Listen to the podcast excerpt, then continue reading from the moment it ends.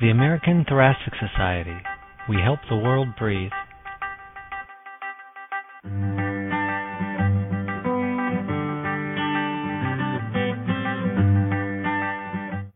I'm Nitin Seam, podcast editor for the American Journal of Respiratory and Critical Care Medicine. Today, I'm speaking with Dr.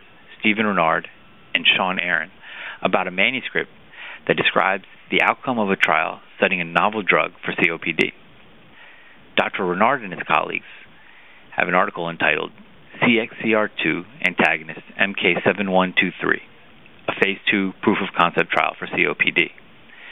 And Dr. Aaron's accompanying editorial, Walking a Tightrope Targeting Neutrophils to Treat COPD, are both published in the May 1, 2015 American Journal of Respiratory and Critical Care Medicine.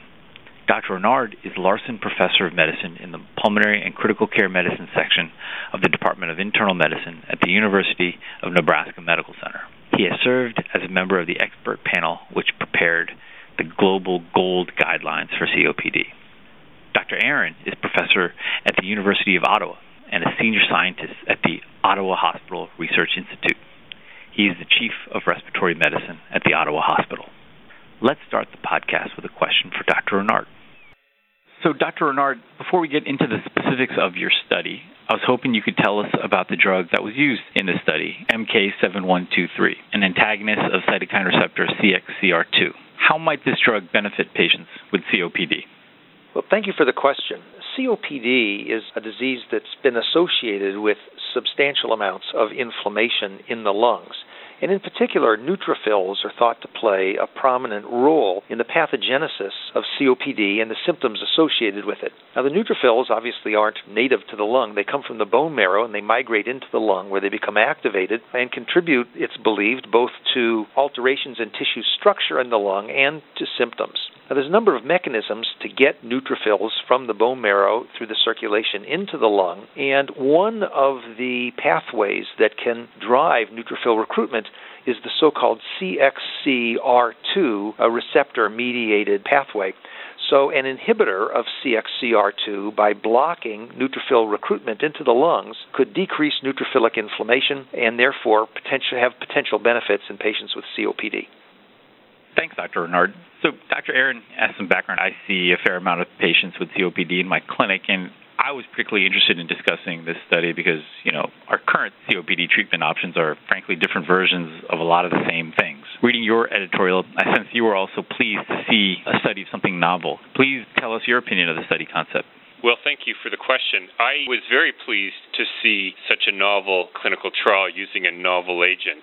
As you sort of intimated, for the last 10 years or so, COPD treatments have, for the most part, been same old, same old. We're using typically combinations of uh, various long acting bronchodilators and inhaled steroids to treat COPD, and we've been doing the same thing now for more than 10 or 15 years you know, some of my frustration stems from the fact that we're still seeing lots of new bronchodilators and lots of new clinical trials evaluating these bronchodilators coming to uh, market and being published in the medical journals. There's nothing wrong with these studies, but they, they, they somewhat lack novelty. And realistically, I don't think any of these new bronchodilators or new studies are going to provide the uh, breakthroughs in care that we so desperately need for our patients.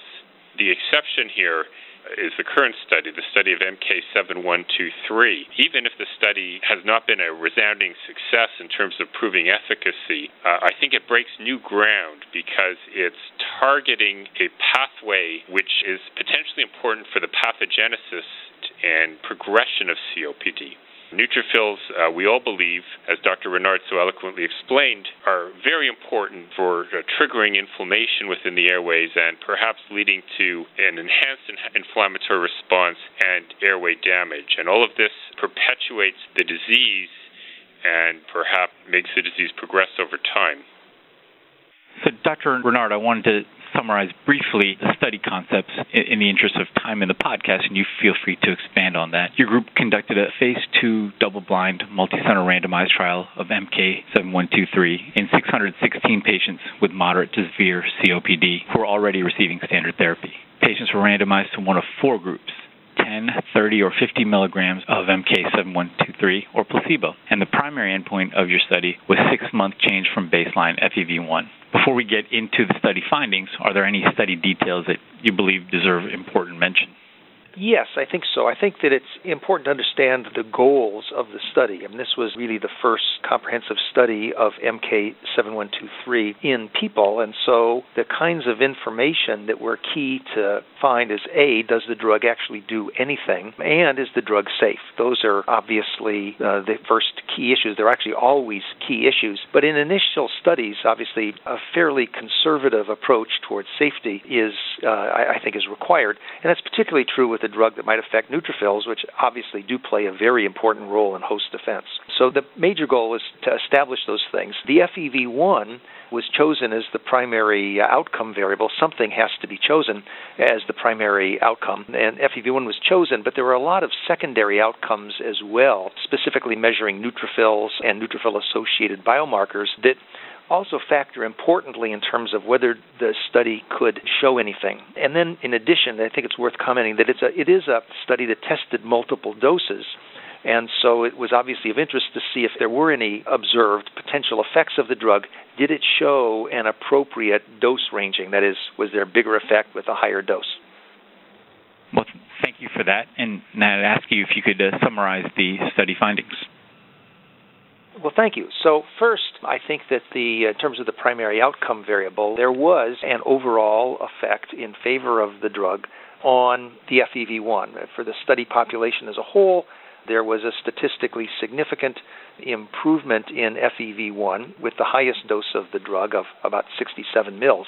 Interestingly, in a planned subset analysis, when it was looked for people who had specifically who were smokers, the effect was considerably larger in that group. In smokers, the improvement in airflow was about 168 mils.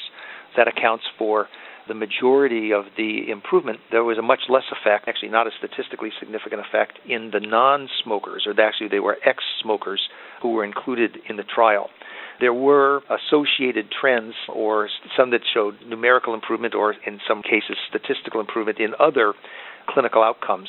Perhaps surprisingly, in the smokers, there was also a reduction in the number of exacerbations that was observed. That was a bit of surprise. The study really wasn't powered to look for exacerbations. Of course, they were tracked. The fact that it was observed in a smaller study raises the possibility that there could be a type 1 statistical error, but that was observed in the study. And then finally, there were reductions in the biomarkers. There was a dose related decrease in peripheral blood neutrophils, and there was a decrease in both neutrophils in the sputum and in selected biomarkers, although there were uh, some surprises in that regard as well. Now, regarding safety, there was a drop in the neutrophil levels. Now, the study had an arbitrary cutoff that if the neutrophil count fell below 1500, that the study drug would be stopped as a safety measure. And a number of people uh, reached that threshold, and therefore the drug was discontinued uh, at that point. And that was also dose related. At the highest dose that was tested, that's the 50 milligram dose, which is the one that had the biggest therapeutic effects it also had the largest percentage of individuals who reached that threshold and had the drug stopped according to the a priori plan.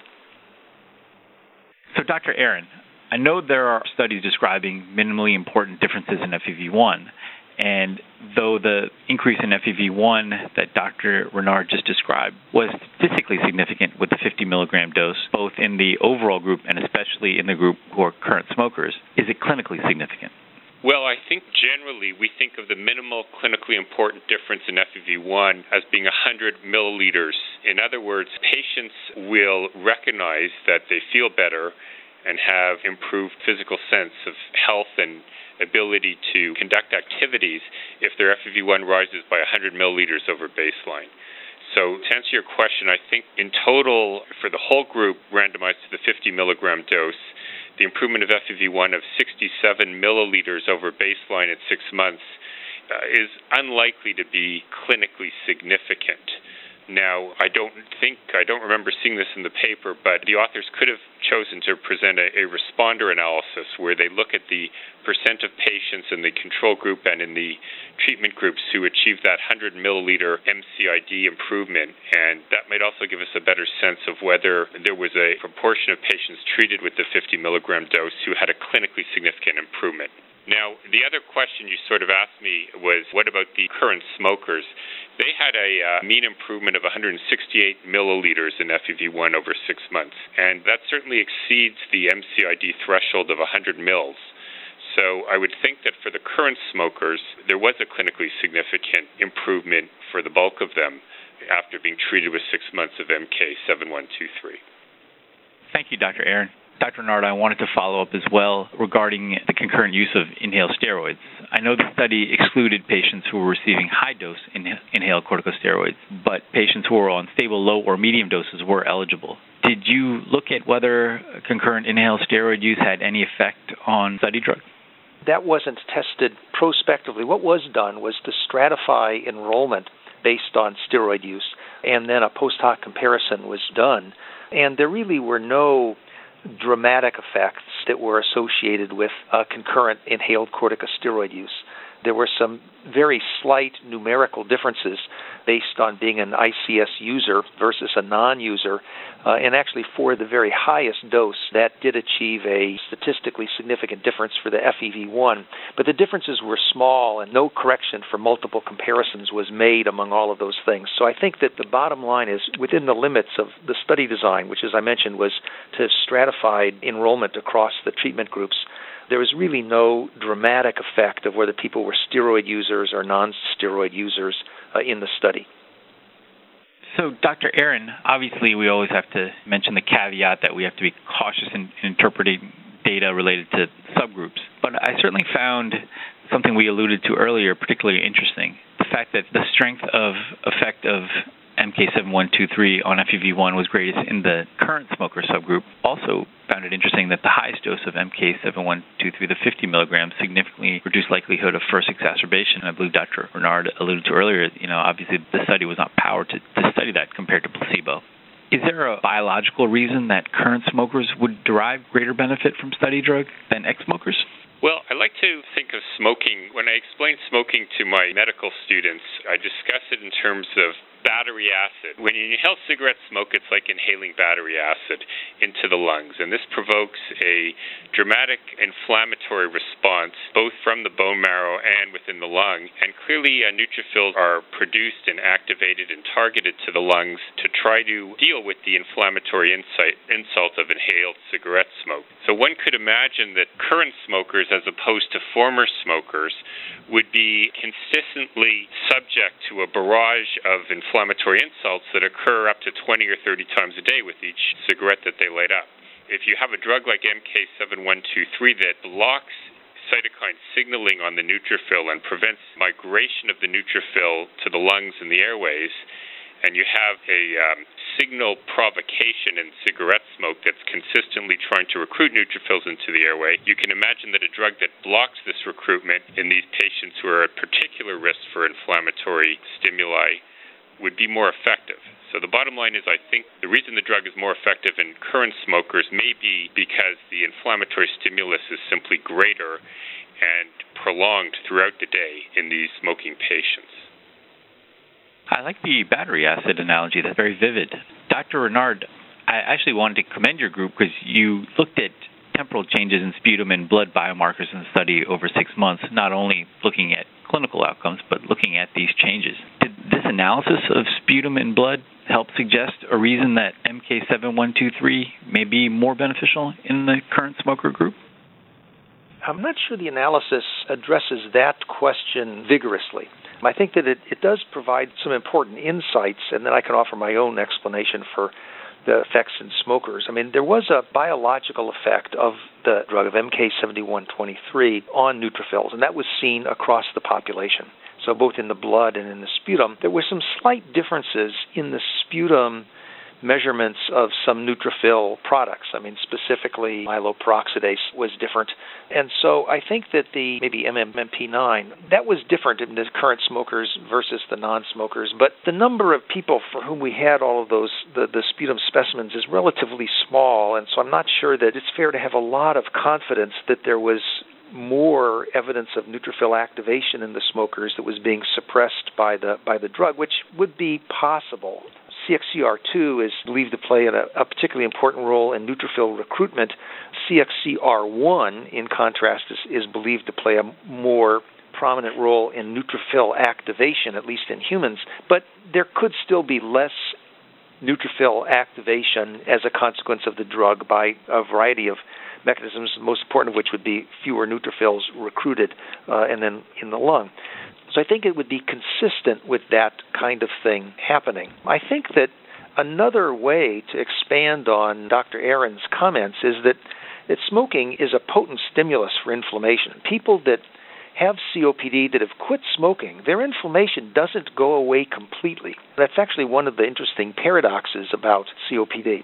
I think that this study certainly provides evidence that the people that are continuing to smoke, that blocking CXCR2 has both biological effects and clinically associated effects that you know reached a level that was either really good luck or of potential clinical significance, as Dr. Aaron said. It's plausible to me that the inflammation that persists after somebody quits smoking may not be as dependent on CXCR2. So there could still be neutrophils in the lung.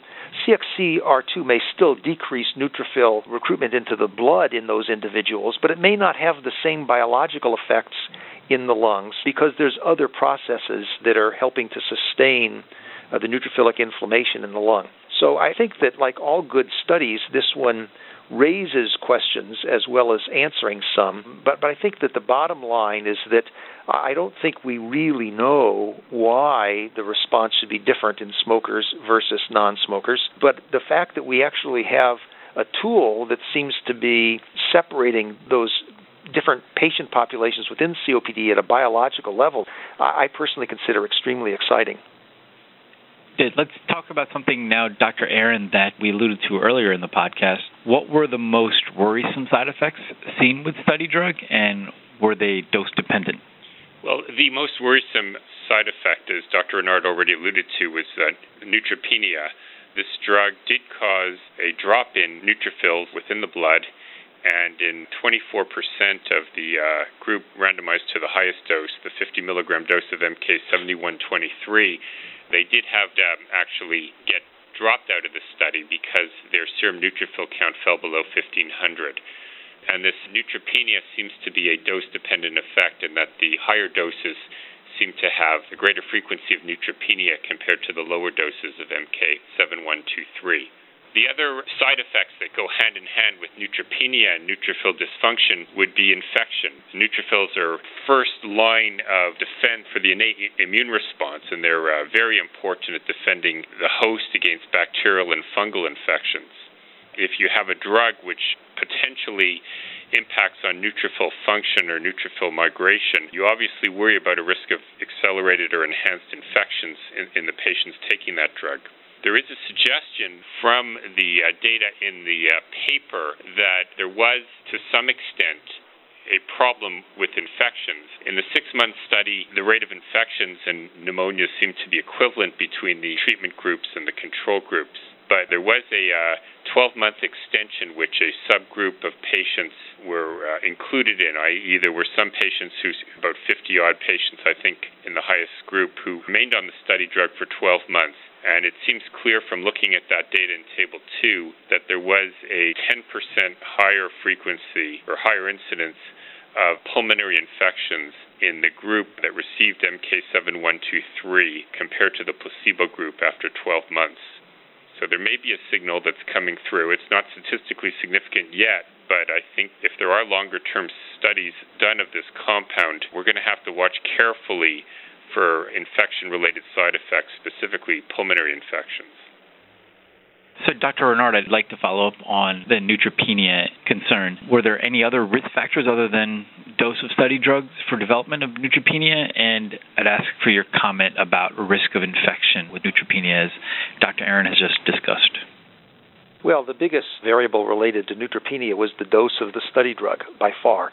And so I don't doubt that uh, MK7123 causes neutropenia. I, I, think that's very clearly shown. It's actually one of the powers of showing uh, of doing multiple doses. It's a, clearly a dose related effect. Now, in terms of infection, the numbers of infections were very low. There's no statistical differences for major infections, including pneumonia. But what Dr. Aaron summarized is exactly correct, and I think that that's it's also the correct approach for this drug or any other drug in this class going forward is going to have to be very cautious. The criterion for stopping the drug was when people's neutrophil counts hit 1500, which was thought to be a reasonably conservative approach, and the fact that you know more than 20% of people reached that threshold and didn't get infections is probably good. What would be unclear is if the neutrophil count had dropped lower than that, what would the risks be?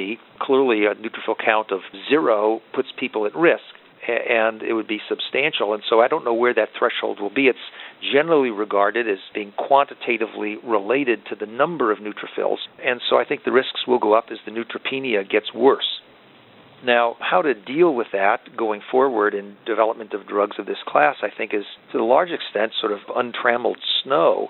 But I think this study was done within a reasonable uh, aspects of safety, and that uh, similar approaches presumably uh, would be acceptable going forward. Just to follow up, Dr. Rennard, one thing I, I, thought about reading this paper, and I don't know if there are studies or if it's feasible, but would a nebulized form of the drug be feasible to have effect on neutrophils in the airway, but not have the side effect of neutropenia? Yes. So I think that certainly for most drugs, delivering it directly to the lung improves its therapeutic index because you can avoid systemic effects. With this particular drug, you might be able to decrease neutrophil recruitment into the lung. Presumably, it can block CXCR2 where it needs to work, which may be in the vasculature or in the tissues, I don't know. And so it might not have as much effect on peripheral blood neutrophil levels as giving the drug systemically. You would certainly believe that to be the case. But that doesn't mean that it w- would mitigate the risk of infections, especially infections in the lung, since presumably neutrophils prevent infections like pneumonia. And I'll point out that there wasn't a statistically insignificant increase in pneumonias uh, in these studies. There were very few, so it would have been difficult to have achieved that. It was the total infections that showed the 10% increase. But decreasing neutrophils in the lung could increase the risk for lung specific infections. And so that while there may be advantages and very important advantages of giving the drug by inhalation, I don't think that that is likely to completely mitigate infection risk for drugs uh, of this class. Another follow up, Dr. Rennard, are there plans to build on these study findings and conduct a randomized clinical trial of the highest dose, the 50 milligram dose, in current smokers? Well, you're asking a question that I don't really know the answer to. That would have to be uh, a question you'd have to put to the study sponsors in terms of what their plans are going forward. I do hope, though, that the, the data from this study will be built upon by many investigators, not just for MK7123, but for other drugs that can target neutrophil recruitment into the lung. And I think that the, the key findings here are that blocking, presumably, neutrophil recruitment into the lung is associated with clinically measurable benefits, uh, which, of course, helps prove that neutrophils have a pathogenic role, but also demonstrates that there's clinical outcomes that could be measured with drugs that would target this pathway, which is, of course, a way forward to get them approved and then a way to gauge their use clinically. So I hope that if either MK7123 or other drugs that target the same uh, sort of biology will go forward because, as Dr. Aaron said at the beginning, we, we desperately need something different than the same old, same old that will approach COPD closer to the pathogenic mechanisms and rather than just dealing with the downstream physiologic effects. Thank you, Dr. Rennard. And actually, I'd like to close the podcast quoting Dr. Aaron's, the last paragraph of his editorial that accompanies your manuscript and sort of get his comments on the road forward. So, quoting Dr. Aaron, the investigators and the company that developed MK7123 should be congratulated for having the guts to walk the neutrophil tightrope to develop new innovative therapies that target the root cause of COPD. We don't need more bronchodilators or more bronchodilator trials for COPD. We need more trials of MK7123 and drugs like it. So Dr. Aaron, I'd like to ask if you could expand on that and tell us how you think this study informs our future study of therapies for COPD that are not bronchodilator trials. Well, thank you. The quote sort of says it all. I think, you know, Dr. Rennard and the study sponsors and the other study investigators need to be congratulated because this was a gutsy study. There was potential for harm for the patients, but more importantly, there was potential for great benefit.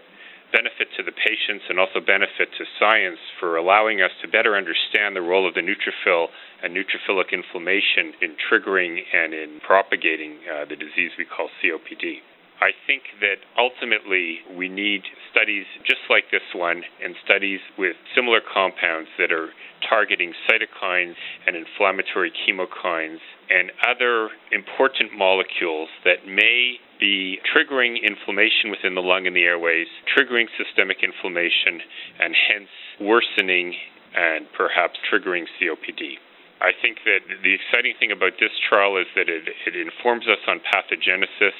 It shows us that, yes, there are potential risks in targeting these pathways, but the risks are manageable, and the uh, actual side effects that were observed in this trial were not serious and therefore companies need to go forward. I think drugs like this one and similar drugs that target these inflammatory pathways are going to lead us to a breakthrough where one day we can effectively treat COPD and prevent its progression. Well, we don't have anything like that now, but I think if we keep doing trials like these, we'll get there in the near future. I want to thank you both for joining me today to discuss this interesting clinical trial. This phase 2 study of a drug that reduces neutrophil chemotaxis describes a statistically significant improvement in FEV1 with the highest dose of study drug that is likely clinically significant in the subgroup of patients who are current smokers. However, this benefit is tempered by the fact that nearly one in five patients who received the highest dose had to be withdrawn due to neutropenia. Despite these issues, the author should be commended for trying a novel approach to COPD treatment. An innovative approach is needed to make a true breakthrough in COPD management. For further details, I'll refer you to the article from Dr. Rennard and his colleagues as well as Dr. Aaron's editorial, that are published in the May 1st, 2015 issue of the Blue Journal. You can find this, as well as our other article discussion podcasts, at atsjournals.org, or you can subscribe to these podcasts in the iTunes Store by typing American Journal of Respiratory and Critical Care Medicine in the search box. I'm Nitin Seam for the Blue Journal.